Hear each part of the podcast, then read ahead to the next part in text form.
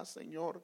Estamos agradecidos por todo lo que has estado haciendo, porque a pesar, a pesar de nuestras flaquezas y debilidades, Señor, de nuestros errores, tu nombre siempre es glorificado. Señor, queremos pedirte que nos ayudes a exponer tu palabra, Señor por favor, abre nuestro corazón, danos la unción que desciende del cielo, por favor, para predicar tu palabra. Y también a la vez te pedimos, Señor, que eh, abras el corazón de mis hermanos y el corazón de mis hermanas para poder recibir la palabra que tú tienes para nosotros. En el nombre de Jesús lo pedimos y damos las gracias, Señor. Amén.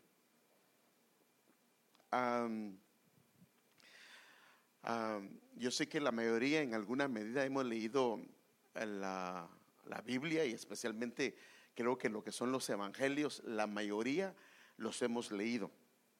Y dentro de los evangelios una de las cosas que encontramos es una advertencia de parte de Dios para su pueblo Israel.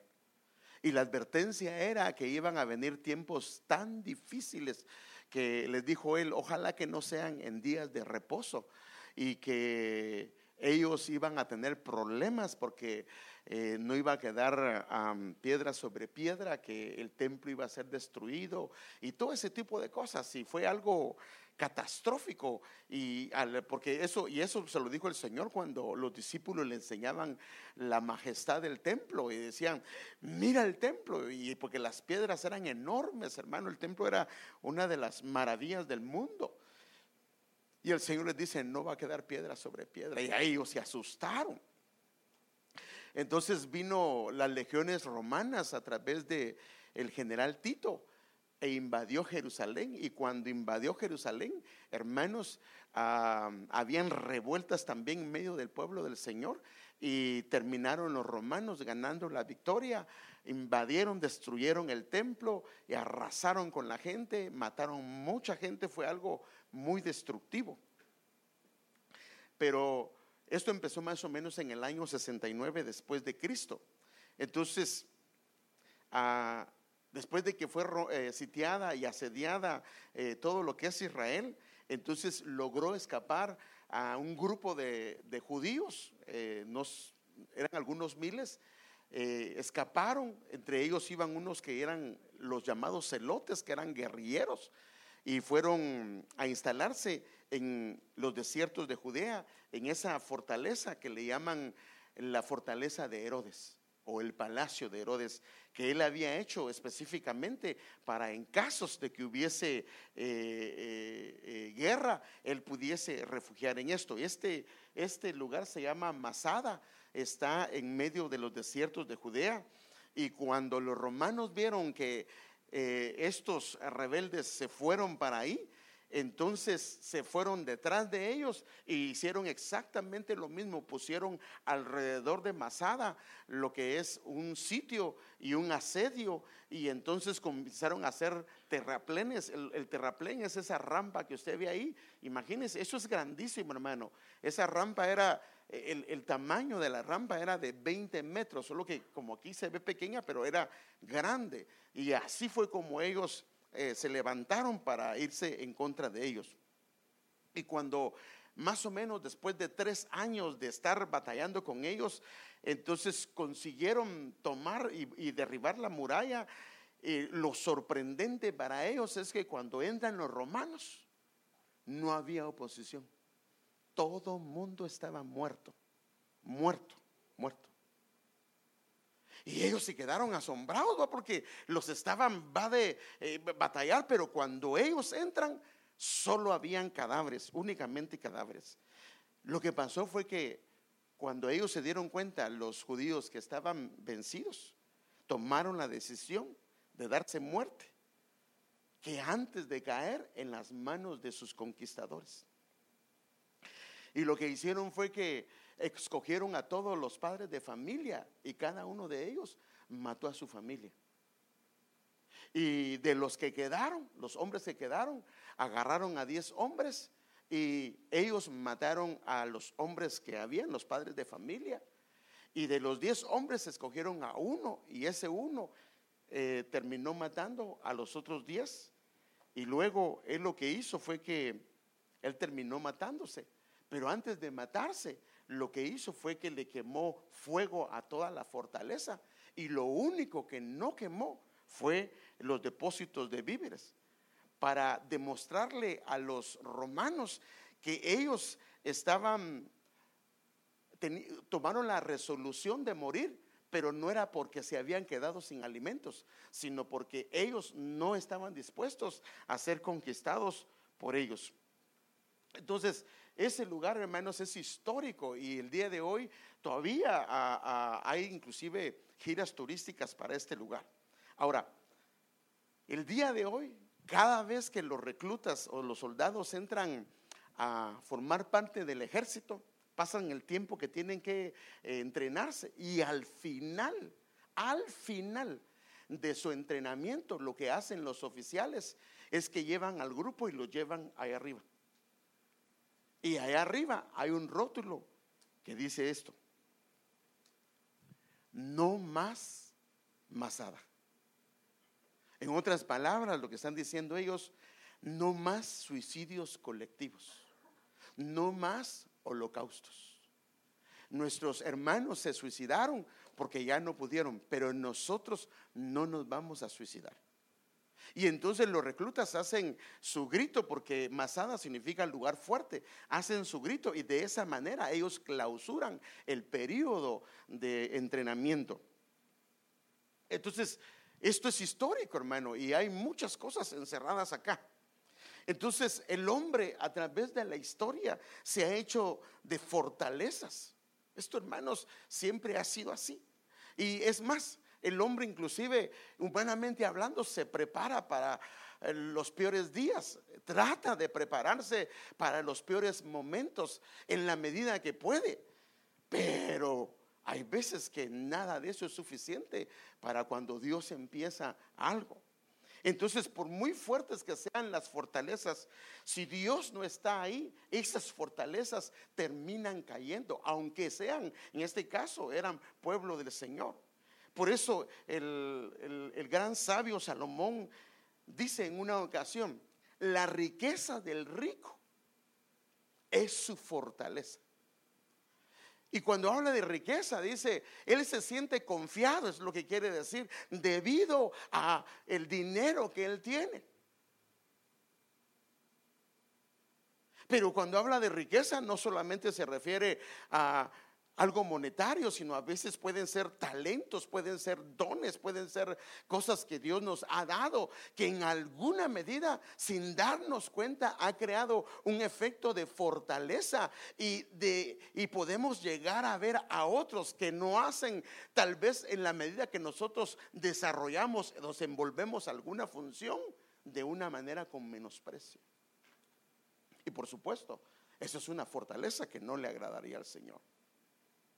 Pero no solo hay fortalezas de índole físico, sino también fortalezas que se dan a veces en el alma debido a falencias del alma o a debilidades que hay en el alma. Y que el Señor nos guarde, hermano, porque hay fortalezas como lo que es la arrogancia, la altivez, y es bien delicado. El orgullo puede ser una fortaleza. El problema es que cuando este tipo de eh, debilidades del alma o problemas del alma se dan en el corazón, eh, son peligrosas porque son fortalezas, pero del lado negativo. Entonces, tenemos que tener cuidado, especialmente cuando el Señor nos ha dado cosas, cuando nos ha delegado cosas, cuando nos ha dotado de cosas, que no terminemos poniendo nuestra mirada en las cosas que el Señor nos ha dado. Fíjese que en la escritura hay un hombre al cual se le llama Doeg Edomita. Doeg Edomita. Su nombre significa tímido, significa ansioso, significa temeroso. Y este lo que pasó es que en una ocasión David andaba huyendo y llegó a la casa del Señor. Y entonces este hombre vio cuando el sumo sacerdote le dio la espada a él y le dio comida. Y entonces como Saúl lo andaba persiguiendo, de repente Saúl pregunta, ¿quién está ayudando a David? ¿Quién lo está ayudando? Y este hombre dice, yo vi cuando el sumo sacerdote le dio la espada y le dio comida a David. Y entonces Saúl manda a llamar a este tipo, al, al sumo sacerdote, y le pregunta que por qué razón está ayudando a David. Y ellos le dicen, nosotros no, le ayudamos porque es un emisario tuyo, nunca pensamos que era algo contrario a ti. Y lo que pasó fue que entonces Saúl se enojó con ellos, que no tenían la culpa, y mandó a sus soldados a matar a todos los sacerdotes. ¿Y qué pasó? Nadie se atrevió. Nadie se atrevió a matarlos porque era algo feo. Entonces, este Edoc, Edomita, que era tímido, que era ansioso, que era temeroso, se levantó agarrado la espada y mató a 85 soldados, perdón, a 85 sacerdotes con todo y familia. Entonces, David, hablando de este hombre, hace una descripción que a mí eh, me impresionó y, yo quisiera ver algunos detalles de esto. El Salmo 52, 7, este salmo, si lo ven el título, habla de Edoc, Edomita. Es él. Ved al hombre, dice, dice David, ved al hombre que no puso a Dios como su fortaleza. Está tremendo, ¿ah? No lo puso. Lo normal del hombre es que quiera poner a Dios como su fortaleza. Pero este hombre dice, no lo puso como fortaleza. Sino que confió en qué? En sus muchas riquezas. En los dones, en la capacidad, en lo que él era. Y se refugió. ¿En dónde? En su maldad. Entonces, esto nos habla que en alguna medida una persona puede tener falsas fortalezas. Y lo son. Y recuerdo, eh, no sé si lo leí o alguien lo dijo, pero decía, el hambre me va, el, el hambre me bota, pero el orgullo me levanta.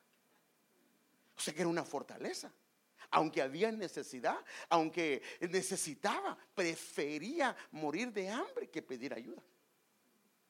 Sabiendo que estaba mal, sabiendo que las cosas no estaban caminando bien, pero a pesar de eso, era el orgullo más grande, se volvió una fortaleza que no le permitió pedir o humillarse para pedir ayuda, para pedir consejo, para pedir eh, que alguien le echara una mano.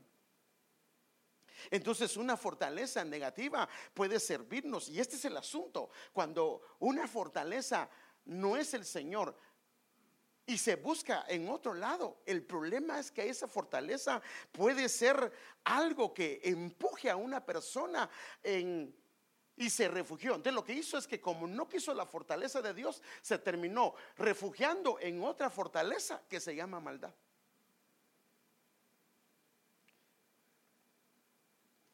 Ahora, el orgullo es otra de las fortalezas malignas del hombre. Puede hacer mucho daño. Y todo esto es propenso a que se refugie en lo que es maldad. O sea, por eso es que la fortaleza tiene que ser el Señor. Y nosotros vamos a ser calados cuando, si es la fortaleza el Señor. Ahora, Dios nos libre del orgullo, hermanos. Dios nos libre de la arrogancia. Dios nos libre de la altivez. Dios nos libre, hermanos, porque cuando una persona agarra ese camino, eh, el refugio es la maldad y ahí se comienzan a, generar muchas cosas. Jeremías 49, 16 en la versión NTV dice, has sido engañado por tu propio orgullo. Vives en una fortaleza de piedra Mire qué tremendo. Alguien que ha sido engañado por el orgullo, dice la Biblia que vive dentro de una fortaleza de piedra.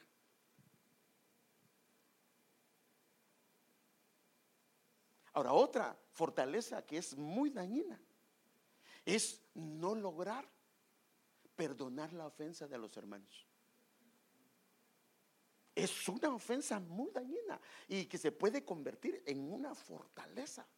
El no perdonar al que nos hace daño o al que hizo una ofensa. Proverbios 18, 19, en la versión Reina Valera contemporánea, dice, el hermano ofendido es más impenetrable que una ciudad amurallada. O sea que cuando la ofensa, ¿cómo es para él? Es como una fortaleza. ¿Sí me debe entender, hermano? Una ciudad, aquí lo dice, el hermano ofendido es más impenetrable que una ciudad amurallada. En otras palabras, la ofensa creó un problema en el alma y él creó una fortaleza de sentirse ofendido. Y, entonces lo que hace es que no quiere perdonar, no quiere pedir perdón, no quiere arreglar nada. Y la pregunta es, Padre, que el Señor nos ayude. ¿Qué reacción tenemos nosotros cuando alguien nos ofende? Porque hermano, alguien podemos decir cosas o nos pueden decir cosas, pero ¿qué reacción tenemos cuando alguien nos ofende o cuando alguien nos pide perdón? Nos cuesta perdonar. Aceptamos la razón del por qué la persona nos ofendió y lo perdonamos o la perdonamos. Porque si no podemos hacerlo, ahí hay una fortaleza que está haciendo daño. Ahora, el problema de esta fortaleza es que lo que hace es apartar a una persona. Porque ¿qué hace la fortaleza? Lo encierra, ¿sí o no? Sí, sí, me, me doy a entender, hermano. Una fortaleza lo que hace es encierra a alguien y lo deja aislado de los demás. Una fortaleza, si es incorrecta, encierra a alguien y lo aísla de los demás. Y por eso la Biblia dice en Proverbios 19, 11, en la parte final, su gloria es pasar por alto una ofensa. En la NTV dice, se gana el respeto pasando por alto las ofensas. Y la honra del creyente es pasar por alto la ofensa.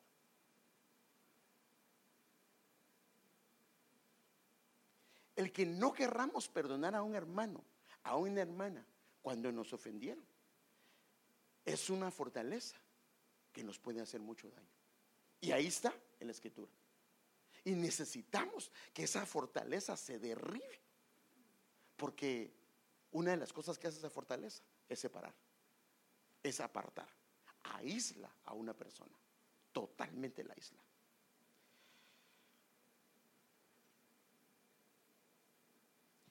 Y al estar aislado, corre el riesgo de empujarlo a un refugio de maldad. Y por eso es que una persona que está eh, aislada por una fortaleza de estas. Lo que pasa es que de su boca, como se refugió en la maldad, de su boca comienza a salir murmuración, de su boca comienza a salir chisme, de su boca comienza a, decir, a salir cosas incorrectas, porque la, de la abundancia del corazón habla la boca. Y si él no es la fortaleza, se refugia en la maldad y entonces eh, comienza a dar fruto. Y entonces cuando uno se sienta con él o con ella, comienza a oír cosas que no debería de oír. Pero no es otra cosa, sino hay una fortaleza alrededor que no deja salir y que lo ha aislado y en alguna medida se ha refugiado, no en la fortaleza de Dios, sino en una maldad.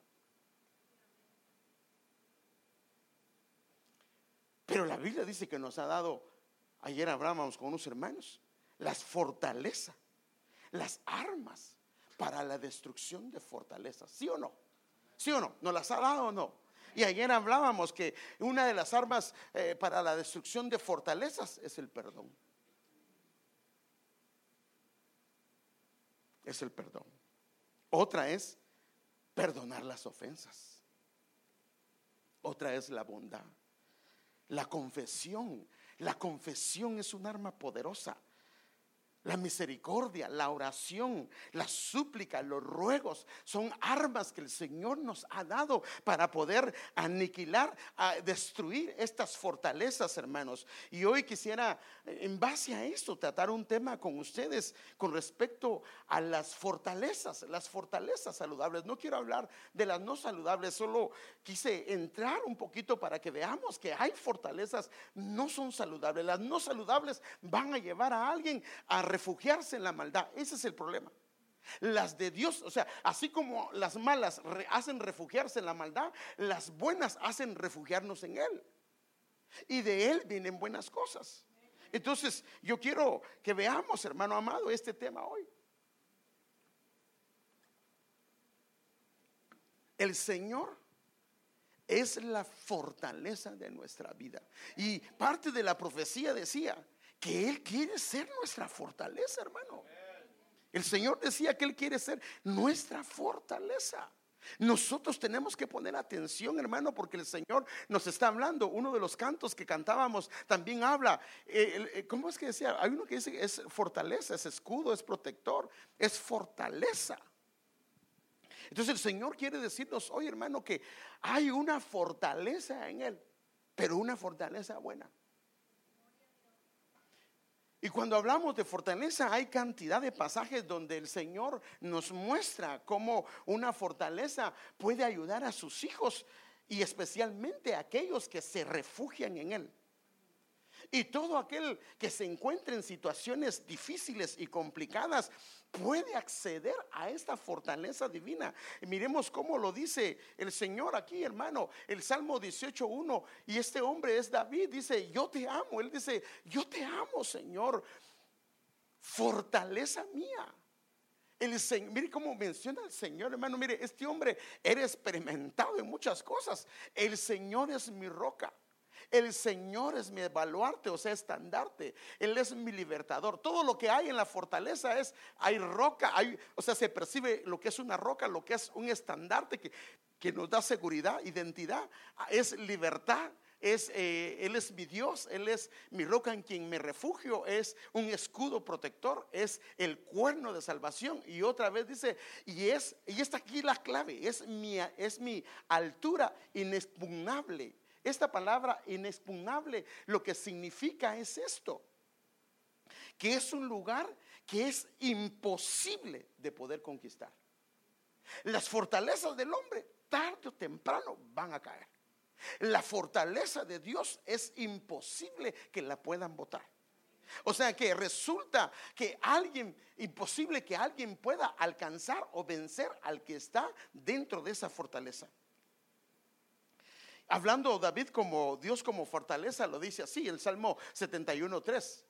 Sé para mí una roca de refugio, a la cual, mire qué dice, a la cual cuando tengo problemas, cuando tengo dificultades, cuando me encuentro en medio de adversidades y que, eh, que, realmente sé que me va a destruir el enemigo, a la cual yo pueda recurrir continuamente.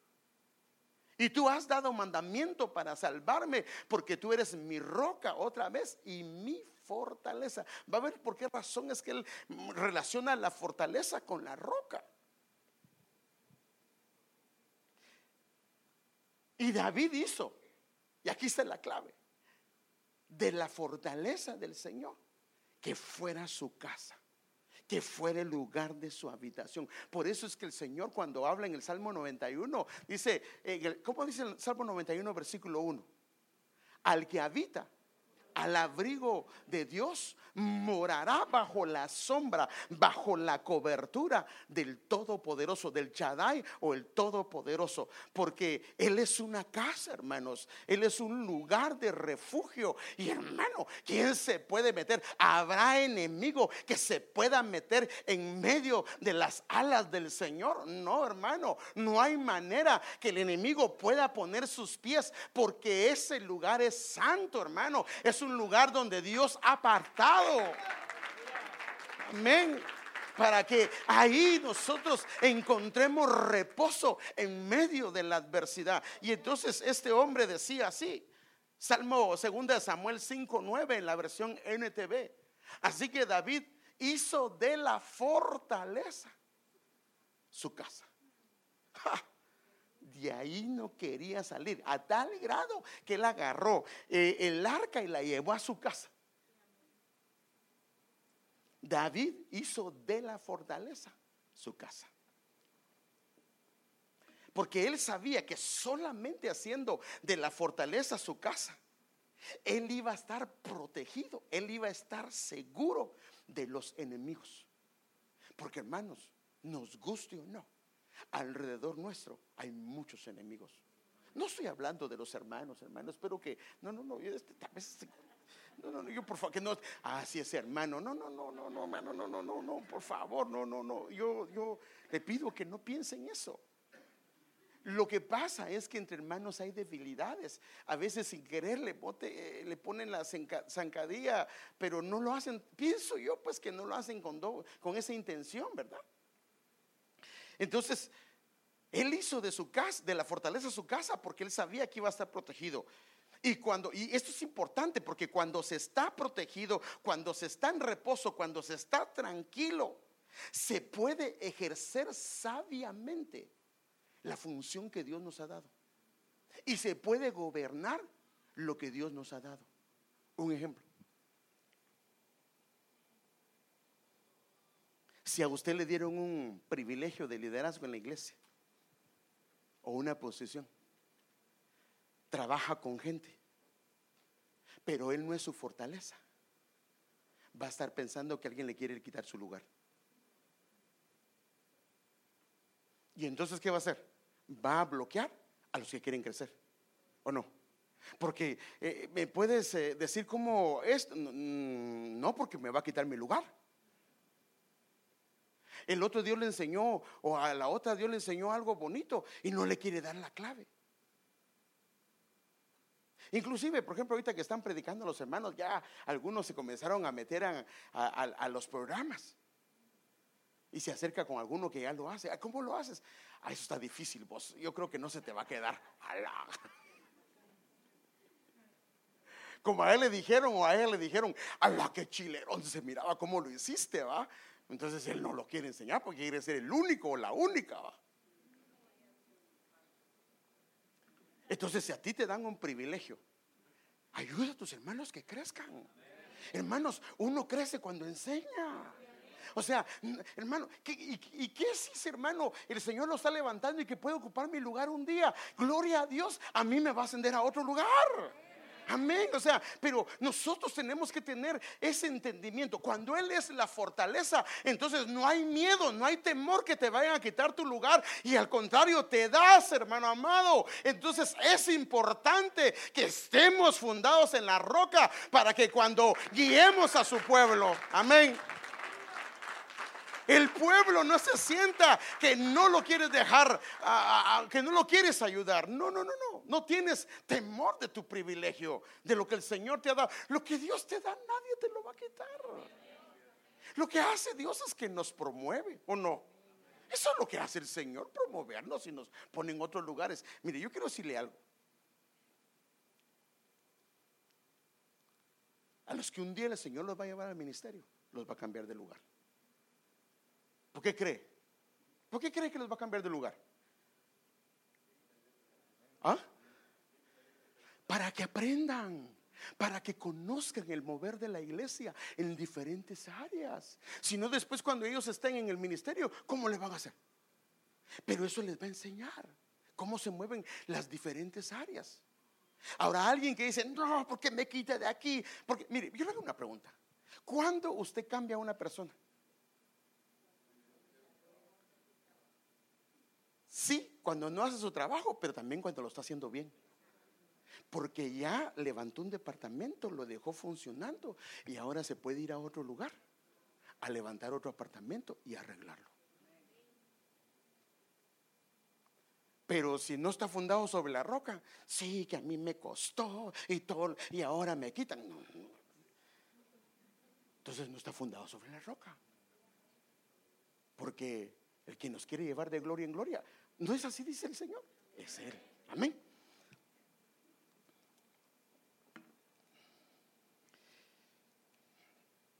Entonces el Señor ha dejado algunas herramientas que son saludables para que éstas nos lleven a fortalecernos en Él. Entonces yo quiero enseñarle con respecto a esto. Entonces, por ejemplo, en 2 Corintios 10, del 3 al 4, dice en la versión NBI, pues aunque vivimos en el mundo, no libramos batallas como las hace el mundo. Las armas con que luchamos no son del mundo, sino que tienen el poder divino. Mire, hermano, las armas que Él nos ha delegado tienen el poder no humano, sino de Él. ¿Para qué? Para derribar fortalezas. Ahora, si dice que hay que derribar fortalezas, significa que no solo hay buenas, sino hay fortalezas que no son correctas y que están haciendo daño y que están haciendo ah, cautivos a personas de diferente índole.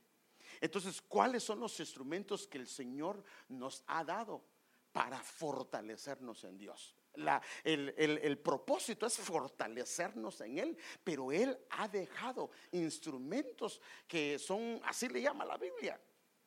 Mire, me gusta este Segunda de Crónicas 20:31 en la versión 1909 dice, así celebraron los hijos de Israel ah, que se hallaron en Jerusalén la solemnidad de los panes sin levadura por siete días con gran gozo y alababan al Señor todos los días los levitas y los sacerdotes, cantando, ¿qué dice? Con instrumentos de fortaleza. O sea que hay instrumentos que nos fortalecen. Y entonces, de eso quiero hablarle. Hablando de que Él es nuestra fortaleza. Entonces, ¿cuáles son los instrumentos de fortaleza? Y no me voy a quedar ahí, solo se los voy a mencionar porque hoy tenemos Santa Cena. Pero yo sí quisiera que hoy, hermanos amados, podamos refugiarnos en Él, hermano. Amén, refugiarnos en Él. Entonces, uno de ellos es la oración. La oración en Efesios 3:16 dice: Pido en oración que de sus gloriosos e inagotables recursos los fortalezca con poder en el ser interior por medio del Espíritu en la oración. Esto es en la NTV.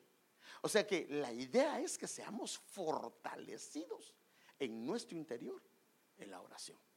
O sea que la oración es un medio, un instrumento que Dios dejó.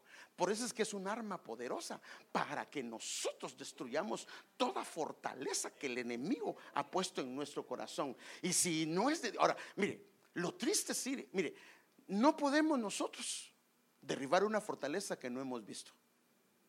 ¿Sí o no? Por ejemplo, si yo soy orgulloso, ¿cómo le puedo pedir? Y yo, no lo he visto que soy orgulloso, ¿cómo le puedo pedir a Dios que me ayude en eso? ¿Puedo? No.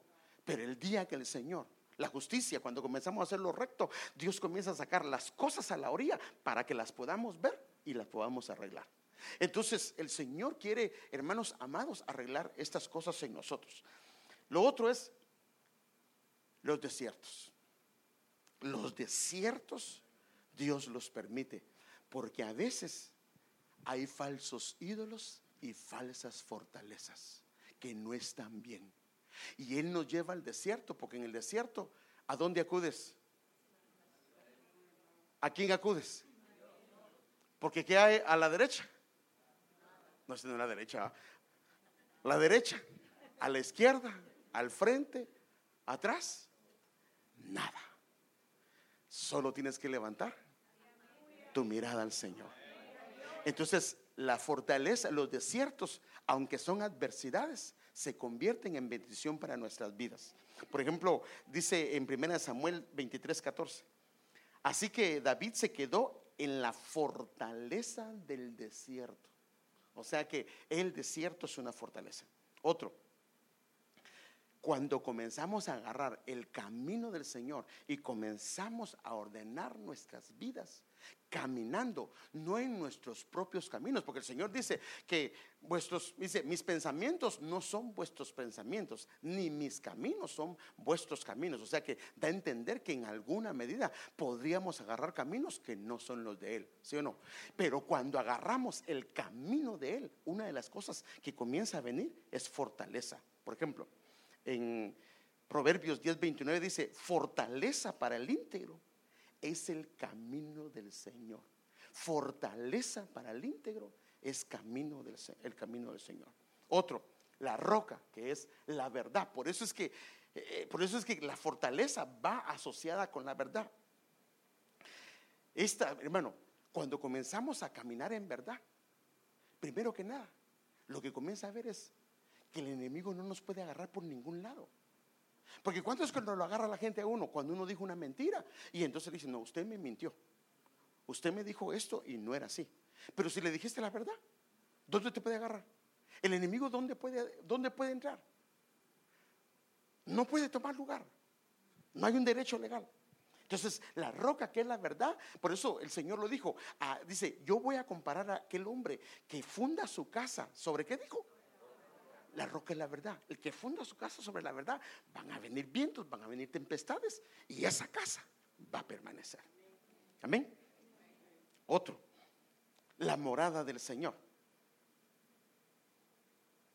Es una fortaleza. En Éxodo 15, 13 dice, en tu misericordia condujiste al pueblo que redimiste, lo has guiado con tu fortaleza. O sea que la morada, el, que habita el abrigo, es una fortaleza para su pueblo.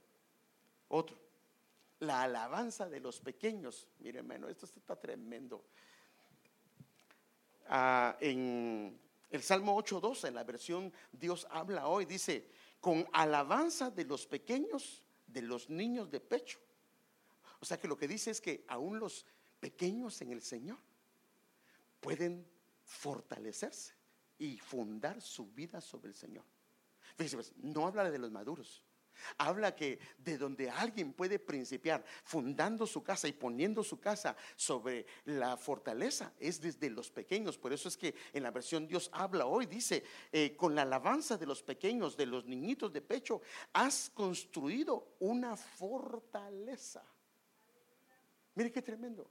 O sea que cuando usted y yo comenzamos a sacar fruto de labios que confiesan su nombre, lo que estamos haciendo es fundando nuestra vida sobre la fortaleza que es el Señor. O sea que es importantísimo la alabanza de su pueblo. Por eso es que, hermano, no debes de callar cuando está la alabanza. Debes de alzar tu voz, debes de cantar al Señor. Ah, pero es que el Señor sabe mi canto en lo íntimo. No, no, no, no. Es que hay momentos de hablar en lo íntimo, pero hay momentos en los cuales se requiere que levantes tu voz, que alces tu voz, que le cantes al Señor. Amén.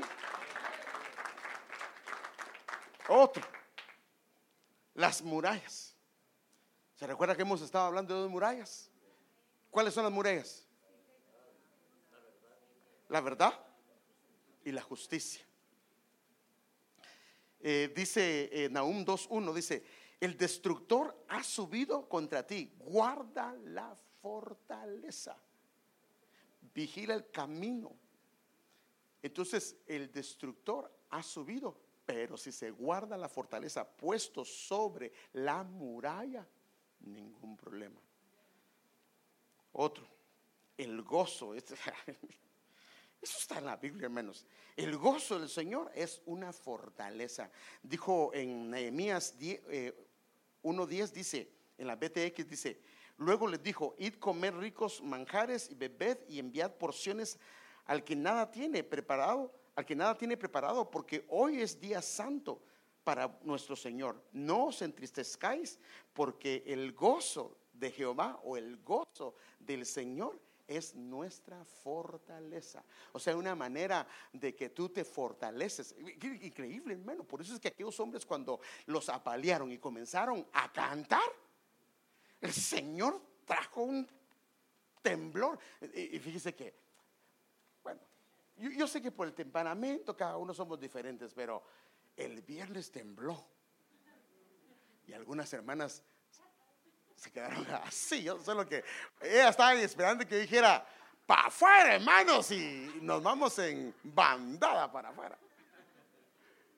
Algunas creo que por vergüenza no se salieron.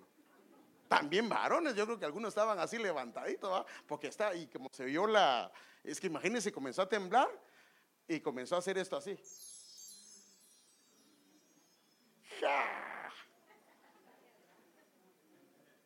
Pero usted al quedarse demostró que la fortaleza suya es el Señor, hermano. Aunque su corazón estaba temblando. Entonces, es importantísimo, hermano. Mire, la fortaleza cuando está en el Señor te va a ayudar a tomar decisiones. No te vas a agüitar. No vas a, a, pensar que el mundo se te cayó, no, hermano. Si nosotros somos hijos del rey y cuando el enemigo se deja venir, no es, hermano amado, que no tomemos precauciones, pero hermano, nosotros para eso el Señor nos ha dado armas para destrucción de fortalezas, porque hay fortalezas que Dios está mostrando y tenemos que vencerlas, pero no las vamos a vencer, hermano amado. Si, ay, ahora que, no, no, no, tenemos que agarrar las armas que el Señor nos ha dado ponernos en pie sobre las murallas del Señor y comenzar a declarar y hermano a levantar oración al Señor, grito de júbilo, grito de gozo, grito de alegría, declararle al Señor cuán grande es Él y que el problema no es nada, que Él tiene el poder para deshacer las obras del enemigo, sean generacionales, sean de cualquier índole, hermano, pero tenemos tenemos que tomar ese lugar, hermano. Ponernos en la muralla, hermano. Y cuidar a los nuestros. Pelear por los nuestros. Sión es la iglesia. También es otra fortaleza. Cuando vienes a esta casa, Dios lo que hace es para que pongas tus pies sobre él. Perdón, si me entiendes sobre la roca, pero me refiero a fortaleza, que te fortalezcas. Entonces quiero enseñarle algunas cosas con respecto a esto. ¿De qué manera el Señor permite que estos instrumentos se vuelvan una fortaleza?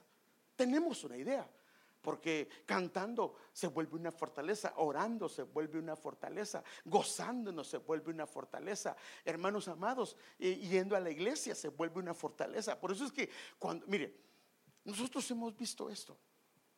Los que somos pastores sabemos esto. Cuando una persona comienza a congregarse continuamente, ¿sabe qué comienza a ver? Crecimiento. Crecimiento. Crecimiento. Deja uno de congregarse y comienza a, a menguar, a bajar. Y lo que antes no lo hacía a temblar, ahora lo hace temblar. Entonces el Señor permite circunstancias para que nosotros podamos fortalecernos a través de esos instrumentos. Entonces, por ejemplo, el Salmo 41, mire, mire lo que Dios permitió en la vida de este hombre. Dice, al Señor esperé pacientemente y Él se inclinó a mí y Él lo que hizo fue que oyó el clamor, oró al Señor. Él le dijo, Señor, esto está pasando. ¿Por qué? Porque dice que Él sentía que sus pies no lograban asentar un lugar. Estaba con como en medio de cieno, en, medio de lodo, donde él sentía que se estaba hundiendo. Y él dice, me sacó, cuando yo clamé, me sacó del hoyo de la destrucción, del lodo cenagoso. Y lo que hizo el Señor fue, asentó mis pies sobre una roca y al ponerlo sobre la roca, lo que hizo fue que afirmó sus pies. Entonces el clamor es por ayuda. Y cuando hay un clamor de ayuda, entonces el Señor lo que hace es que nos saca de ahí y nos coloca sobre la fortaleza. Sobre la fortaleza. Ahora, ¿qué es lo que hace Él? Esta palabra roca es una palabra que es cela, que es ser elevado, significa roca o también significa fortaleza. Dice, oyó mi clamor, me sacó del hoyo de la destrucción del lodo cenagoso y asentó mis pies sobre una roca. Esa es fortaleza. Al colocar uno los pies sobre la fortaleza, experimentamos una firmeza de pies que nunca antes habíamos experimentado. Que, mire, mire, yo sé que la mayoría no sabíamos nadar cuando venimos a este mundo. Bueno, dicen que en el vientre nadábamos, ¿verdad? Pero si alguna vez tuvo la experiencia de ahogarse, qué horrible es, hermano. Pero qué bonito es cuando logró asentar los pies. Y ya sea, porque algunos, bueno, algunos eran chiquitos, pero éramos más chiquitos nosotros y no lográbamos asentar los pies, ¿va? Pero, pero, porque algunos se ahogan en la de así, ¿va? Pero, eso ya es otra cosa, ¿va? Entonces, pero fíjese, hermano, cuando logramos poner nuestros pies en lugar firme, ¿acaso no vino paz? ¿Acaso no vino tranquilidad? ¿Acaso no nos sentimos bien? Entonces, cuando nosotros colocamos nuestros pies en, o bueno, Dios coloca nuestros pies sobre la roca, lo que hace es que nos da una sensación de seguridad y de firmeza, de equilibrio. Y por eso Habacuc, hablando creo yo de este pasaje o hablando al respecto, dice esto en Habacuc 3:19 en la versión del oso. El Señor Dios es mi fortaleza, el cual dice, como es mi fortaleza, Él es mi roca, pondrá mis pies, perdón, el cual pondrá mis pies como de siervas. Yo no sé si ha visto los documentales de siervas o de siervos. Estos se ponen en las pendientes así, miren, y se agarran con las patitas, se agarran en pedacitos. Y así es como se libran del león, se libran de los ah, animales que los quieren cazar. Entonces dice, el Señor es, el Señor Dios es mi fortaleza, el cual pondrá mis pies como de siervas y sobre mis alturas me hace andar victorioso en mis instrumentos de música. O sea que lo que Dios hace es que te pone sobre la roca para que sientas firmeza y luego comienza a levantarte. No hay manera de levantarse en Dios si no estamos sobre la roca, si no estamos en la fortaleza de Él. Para poder comenzar a levantarse en el Señor, necesitamos estar asentados nuestros pies sobre Él. Entonces, mire lo que dice el salmista también. Puso en mi boca. Entonces, primero, oyó mi clamor, me sacó del lodo cenagoso, me puso sobre la roca, afirmó mis pies, puso en mi boca un cántico nuevo, un canto de alabanza a nuestro Dios. Muchos verán esto y temerán y confiarán en el Señor. Entonces, quiero verlo esto en cuatro procesos. aquí hay un clamor. Entonces, la manera de llegar a ser fortalecidos es que en, los, en ese instrumento de la oración debe de haber un clamor cuando miramos una situación. Eso es lo que, porque eso es lo que nos enseña ese pasaje. O sea que lo que Dios hace a través de lo que le pasó a estos siervos, nos está mostrando la manera como Él nos saca de ahí y nos pone en la roca, pone cántico y pone todo lo demás. Entonces, primero, puso un clamor, había un clamor. Después del clamor, el Señor lo salva, lo coloca en la roca, afirma sus pies y luego el Señor lo que hace es que sella la salvación con cánticos y alabanzas. O sea que cuando tú comienzas a cantarle al Señor, estás tomando posesión de un lugar, porque por eso la Biblia dice, todo lugar que pisare la planta de vuestros pies será vuestro. Y cuando comienzas a cantar, le estás diciendo, Señor, yo estoy sobre la fortaleza y como de lo que estás haciendo tú, yo comienzo a cantar, a alabar tu nombre, a declarar cuán grande eres tú. Por eso es importante, hermano, el canto. Y termina el testimonio de salvación verán estos muchos y temerán. Pero mire, cada instrumento tiene un proceso. Otro día voy a hablar de los demás instrumentos, pero cada instrumento tiene un proceso. En la oración, clamor, Señor nos saca, nos oye, nos pone sobre la roca, la fortaleza, afirma nuestros pasos, nos da seguridad, sella la salvación, se sella con alabanza y cánticos. O sea que cuando tú vienes a la casa, puedes sellar una etapa de tu vida cantándole al Señor. Y esto es un testimonio que Dios te ha dado posesión o te ha dado victoria sobre una área o una fortaleza que has derribado. Entonces el cántico y la alabanza, ojo, son el fruto de la fortaleza que Dios está trayendo a una persona. Cuando la persona deja de cantar, es muy probable que sus pasos ya no están en la roca.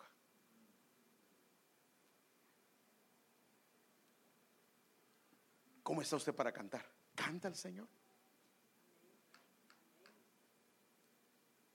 La alabanza, el fruto de alabanzas es una muestra de que estás firme sobre tus pies. sobre la roca. Isaías 12:2. He aquí, Dios es mi salvador. Confiaré y no temeré. ¿Por qué? Porque mi fortaleza y mi canción es el Señor Dios. Y cuando Él es la fortaleza, viene una canción. Fíjese que en el, el Salmo 40 dice un cántico nuevo. Entonces, cada vez que Dios nos pone sobre la roca y vencemos una, una fortaleza que no es de Dios, pone un cántico nuevo para sellar esto. Entonces dice, hay fortaleza, hay canción en el Señor o para el Señor. Y entonces Él se convierte en salvación y entonces ya estando sobre la roca con gozo sacas agua de los manantiales. Ya en salvación comienzas a sacar aguas. Por eso el Señor dice, el que cree en mí de su interior correrán ríos de agua viva. La salvación es un manantial. Es poderoso lo que Dios hace cuando nuestros pies se afirman en Él, hermanos amados. En su fortaleza, una de las cosas que comienza a pasar es que el miedo y el temor no pueden dominar más. No pueden gobernar la vida. Porque los pies están firmes. Hay miedo y temor cuando los pies no se asientan. Pero cuando ya están firmes, el temor desaparece. Y el enemigo puede decir lo que sea. Pero lo que importa es lo que Dios dice. Y por eso es que Él dice, hermano, en el Salmo 27.1, el Señor es mi luz y mi salvación. Y dice, ¿a quién temeré? Mire lo que dice. ¿A quién temeré? ¿Te han dado malas noticias? El Señor es la fortaleza de mi vida. Y de aquí salió el tema. El Señor es la fortaleza de mi vida. Y ahora dice, ¿de quién tendré temor? Hermanos, no tienes que tener temor. Si el temor está embargando tu corazón y el miedo, hermano, es porque tus pies no están, porque cuando los pies están asentados sobre la roca, el temor va a desaparecer. ¿Por qué? Porque vas a saber que aunque, hermano, mire, les contaba un día que oí una jovencita de esto y me gustó. Que los apóstoles iban en medio del mar y se levantó una gran tormenta que quería anegarlos. Pero esa tormenta estaba controlada. Era grande, pero controlada. ¿Por quién? Por él. Sí fue difícil, pero cuando Dios llegó, se afirmaron. Entonces Israel le cantó al Señor al colocar los pies en tierra firme. Mire, hermanos, eso es importantísimo. El canto, la alabanza, la adoración sella, por favor, sella, hermanos amados, etapas. Y nosotros tenemos que hacerlo. Por eso es que al Señor le agrada que nosotros le cantemos. Entonces, hay varios pasajes que vemos en la Escritura que relacionan especialmente la fortaleza con el cántico del Señor. Y yo quiero mostrarles uno que es que esta pareja es la primera vez que aparece en la Biblia. Fortaleza y cántico, fortaleza y canción es la primera vez que aparece en la Biblia y se relaciona específicamente con el pueblo de Israel cuando ellos pasaron el Mar Rojo. Ahora, por favor, yo sé que a veces nosotros lo vemos muy fríamente, pero póngase a pensar. Imagínense, ellos estaban a la orilla del mar. Los egipcios ahí venían, los podían ver, porque estaban levantando las grandes, ah, ¿cómo sería? De polvo, serían nubes de polvo. Y viene Dios y les abre el mar. Pero acuérdense que Él no les dijo, yo les voy a abrir el mar, no vayan a tener miedo, por favor. Cuando vean las, cuando vean las, las dos columnas, no vayan a tener miedo. ¿Les había dicho antes? No. Ahora, fíjense qué tremendo. Dios no les dijo nada porque tal vez se hubieran agarrado para otro lado. Pero como venían los egipcios y el único camino era este, ¿qué hicieron? Se metieron. Pero cuando comienzan a caminar, Acuérdense que la arena era, el mar que es arenoso. Iban caminando por la arena y sus pies, pues sí era seco, pero sus pies era arena. Y a la vez, imagínense, si con el temblor, mire lo que pasó, con un temblorcito que vino, Mire lo que pasó. Ahora imagínese usted va acá y ahí la gran columna de agua. Enorme. Y aquí la otra columna de agua. Si no hubieran venido los egipcios, no pasan. Pero como venían ellos, se tuvieron que meter. Pero imagínense lo que había en su corazón. Porque, hermanos, aunque Dios nos dice que Él está con nosotros, a veces dudamos. Y algunos en el camino, pues, y a ver que los esposos, pues si se cae esa cosa. Y la mujer, no, hombre, no seas tonto, ¿cómo vas a pensar si Dios por eso la levantó? El Señor la mantiene ahí. Pero había esa, y esa zozobra, hermano, y, y caminando en la arena. Y ellos querían, hermano, ¿qué se imagina usted? ¿Querían salir rápido ahí o no? Pero imagínense un lugar arenoso. Aunque ellos apresuren el paso, no pueden. Porque la arena no da chance a correr. Uno mira las películas que salieron corriendo, pero la arena no da chance a correr. Pues sí puede, pero acuérdense que era como de nueve kilómetros.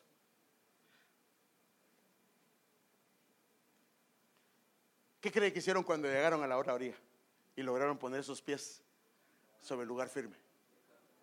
Hermano, cuando pues pisaron sus pies en tierra firme, ellos sintieron un alivio, un alivio enorme.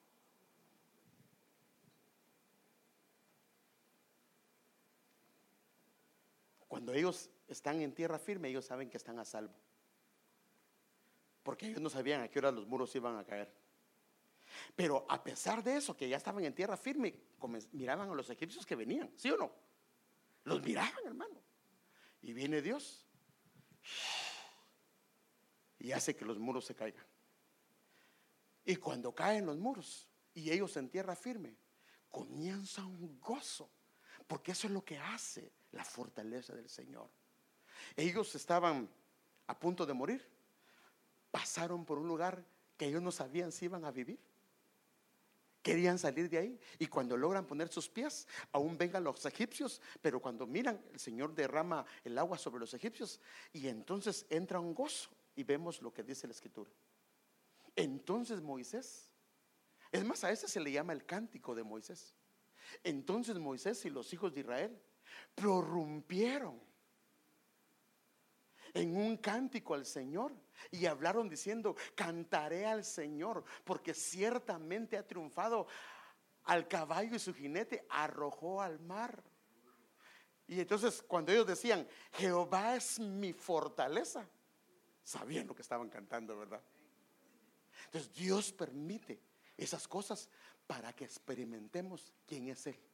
Entonces Jehová es mi fortaleza y mi cántico y me ha sido por salvación. Este es Dios, mire hermano, este es mi Dios y lo alabaré, Dios de mi Padre y lo exaltaré. Y usted sabe que se levanta María de ochenta y pico de años, hermano, la viejecita agarrósele, los también los pies los tenía entuidos y le levanta, hermano, esa mujer y comienza a danzar y comienza a brincar y comienza a dar vueltas, hermano.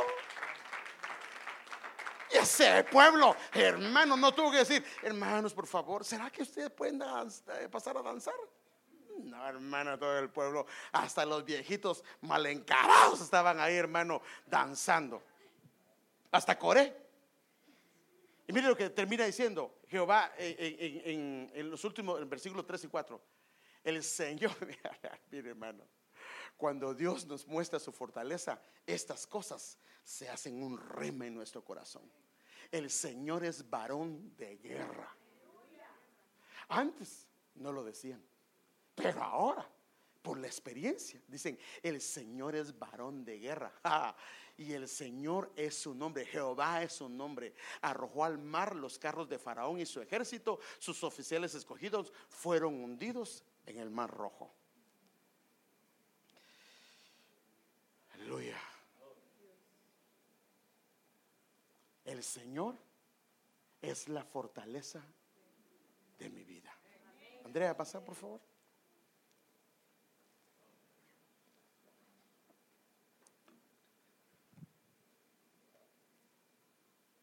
Hay muchas fortalezas que el fruto no es cantarle al Señor. Con mucho respeto si lo que hay es murmuración, si lo que hay es queja, si lo que hay es chisme? La fortaleza no es el Señor. Porque cuando la fortaleza no es Él, se recurre a otros ambientes que traen lamentos. Pero cuando se recurre a Él y se hace el clamor y Él es la fortaleza, Dios va a hacer que surja un cántico nuevo de nuestro corazón. Porque no vamos a poder callar viendo que el Señor ha glorificado su nombre. El Señor ha magnificado su nombre. Hermano, eso que el Señor hizo con Israel, hizo, hizo que su nombre fuera renombrado. Había una mujer que es otro cántico, el cántico de Ana, y es lo mismo. Ella dice, el Señor es mi fortaleza, porque ella estaba embarazada, sin esperanza de tener hijos. La molestaban, la hostigaban. Pero cuando el Señor se acordó de ella, ella levantó un cántico al Señor, diciendo que Él es su fortaleza y su cántico. Pero el Señor quiere que hoy vengamos. Y si el fruto no es, si Él es la fortaleza, los pies deben de estar firmes y debe de haber cántico en nuestra boca. Si lo que hay no es cántico al Señor, es muy probable, es muy probable que estemos en cieno profundo y la fortaleza no sea Él. Y hermanos, ¿y si hay orgullo? Si hay arrogancia, si hay ah, falta de perdón que vimos el hermano ofendido, es como una fortaleza impenetrable. Si hay áreas de estas, hermano, y lo podemos ver y lo podemos percibir, que el Señor lo destruya hoy, hermano. El Señor, si el Señor nos está diciendo a través de la palabra de profecía que Él quiere ser nuestra fortaleza, hermanos, debemos de renunciar a una fortaleza que no es de Él. Porque la fortaleza de Él no lo vas a poder evitar. Tus labios van a prorrumpir en alabanza, en adoración. Porque hay firmeza de pies. Porque estuviste en un lugar donde no podías asentar. Pero cuando Dios te pone, Él mismo te pone sobre la roca. Tus labios van a tener un fruto que confiese su nombre, hermano amado. Y vamos a dar gloria. Y la gente verá, nos va a ver cuando comencemos a cantar, no cuando que estemos quejándonos. Cuando comencemos a cantar, la gente temerá al Señor porque se dará cuenta que en medio de una situación el Señor nos sacó con poder. El Señor fue un varón de guerra. El Señor peleó esa batalla y nos sacó con poder. Donde todos nos daban por muertos, el Señor nos coloca en un lugar firme donde nadie te puede mover. Nadie te puede mover. Yo quiero que vengamos hoy, hermano, a suplicarle al Señor, a rogarle al Señor. Este hombre dice, yo clamé al Señor y el Señor oyó mi clamor. Y Él nos va a ayudar, porque Él es bueno, porque Él es fiel aunque vosotros fueres infieles, yo permanezco fiel. Él no se puede negar a sí mismo. Él no nos va a defraudar. Él nunca nos va a dejar. Porque Él tiene un pacto con nosotros. Un pacto que se selló el día que Jesús murió. Y la sangre del Señor selló ese pacto,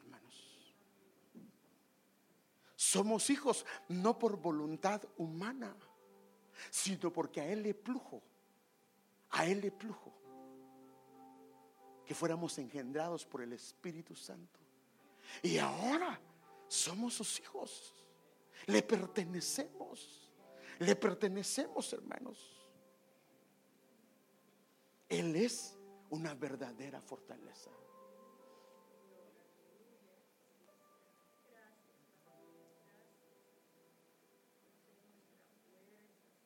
Y por eso es que Él se alegra y se regocija cuando Él te ve danzando, Si no puedes pasar, está bien, pero se alegra.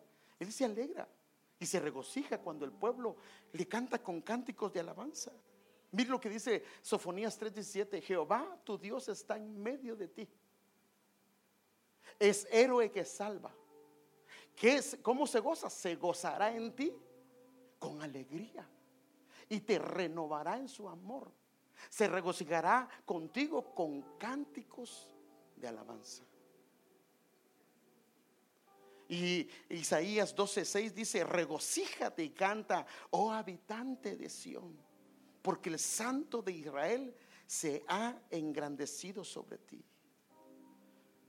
Yo quiero hoy que podamos, póngase de pie, hermano. ¿Hay alguna fortaleza que está destruyendo tu vida?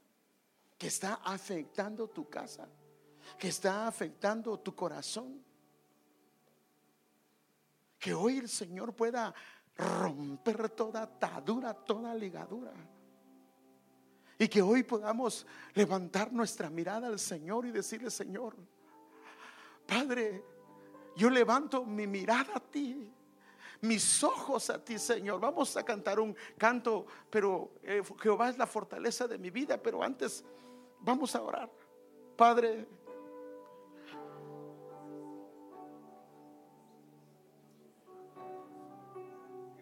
Estamos delante de tu presencia. Y te pedimos perdón, Señor.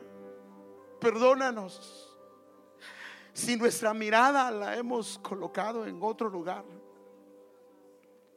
Si no hemos visto levantado nuestra mirada a ti. ¿De dónde vendrá nuestro socorro? Nuestro socorro solamente viene de ti, Señor. Perdónanos si hemos puesto nuestra mirada en un lugar incorrecto. Pero hoy venimos ante tu presencia a pedirte perdón, Señor. Perdónanos, Señor amado, si ha habido una fortaleza incorrecta. Pero hoy en el nombre de Jesús toda fortaleza de orgullo, Señor. Renunciamos a ella, Padre, en el nombre de Jesús. Toda fortaleza de arrogancia, de altivez, Señor, de falta de perdón, Señor amado. Padre, en el nombre de Jesús, deshacemos toda obra del enemigo y confesamos que tú eres nuestro Dios y te hemos entregado nuestras vidas, Señor.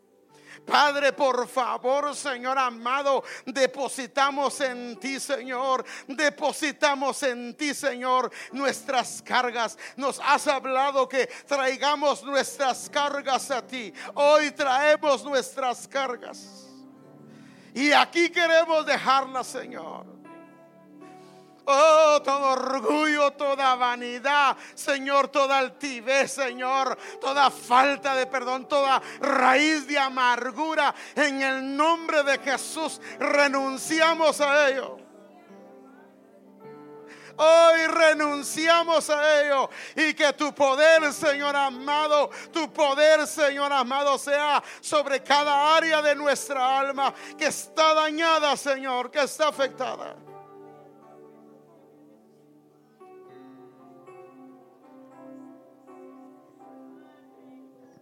En el nombre de Jesús.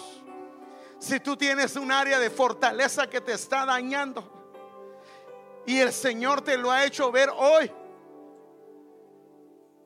Levanta tu voz al Señor, levanta tu voz, levante su voz, hermano. Este es el tiempo de clamar para destruir estas fortalezas, para destruir estas fortalezas que están, que han encerrado tu vida, que han encerrado tu casa, que han encerrado tu hogar, que han encerrado tu alma. Y por eso es que ha habido lamento y queja. Pero hoy el Señor quiere quitar todo lamento de nuestro corazón, oh, toda queja de nuestro corazón. Si tú lo reconoces, Hoy entrégaselo al Señor. Hoy entrégaselo al Señor. Y dile, Padre, yo renuncio a toda actitud, a todo proceder incorrecto en el nombre de Jesús.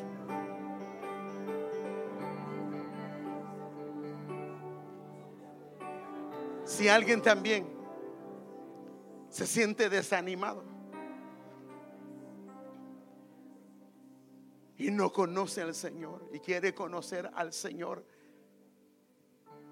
Y quiere decirle, Señor, yo me siento débil, pero yo quiero recibir esa fortaleza de ti.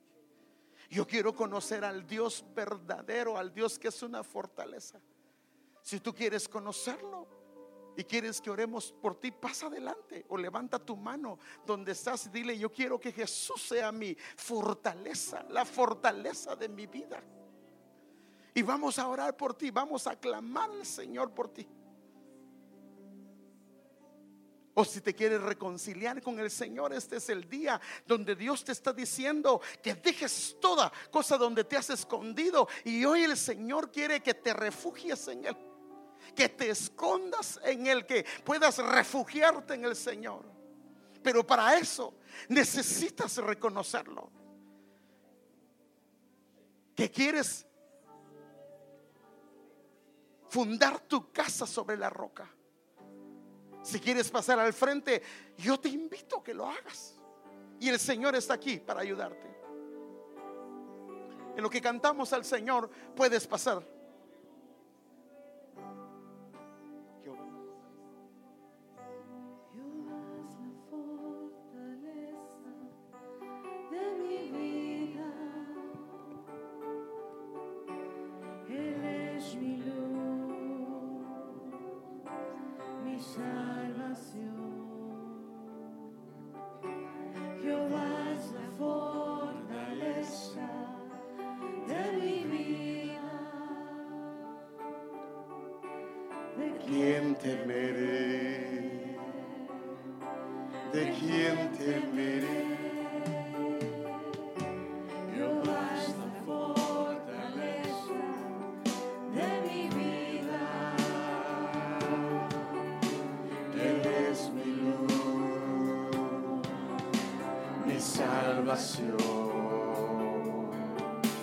Jehová es la fortaleza de mi vida.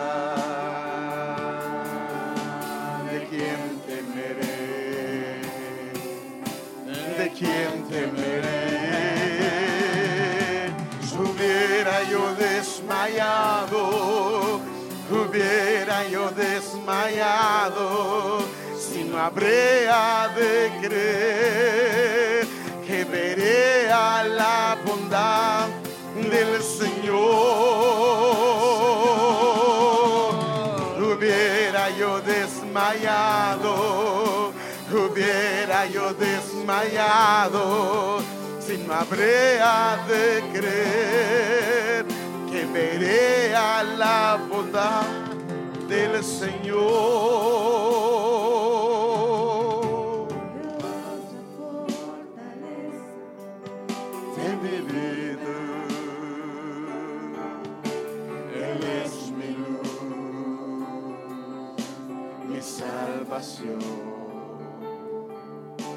Jehová es la fortaleza de mi vida. ¿De quién temeré? ¿De quién temeré? Hubiera yo desmayado, hubiera yo desmayado, si no habría de creer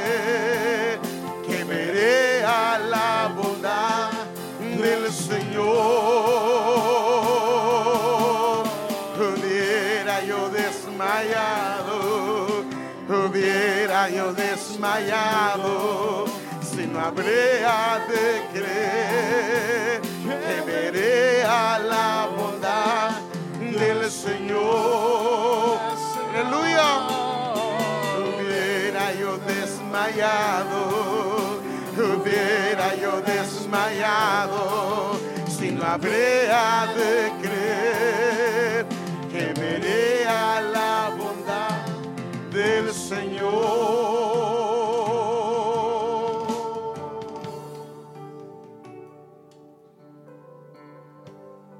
Gracias Jesús. Gracias por tu fortaleza porque eres nuestra fortaleza, Señor. Y queremos asentar nuestros pies en lugar firmes y que hoy nos des pies de siervos y de siervas para poder caminar en las alturas y glorificar tu nombre, Señor. Quiero pedirle que se siente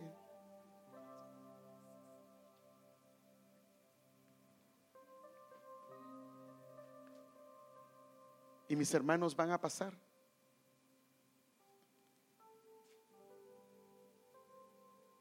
A entregar el pan y el vino. Pasen, hermanos.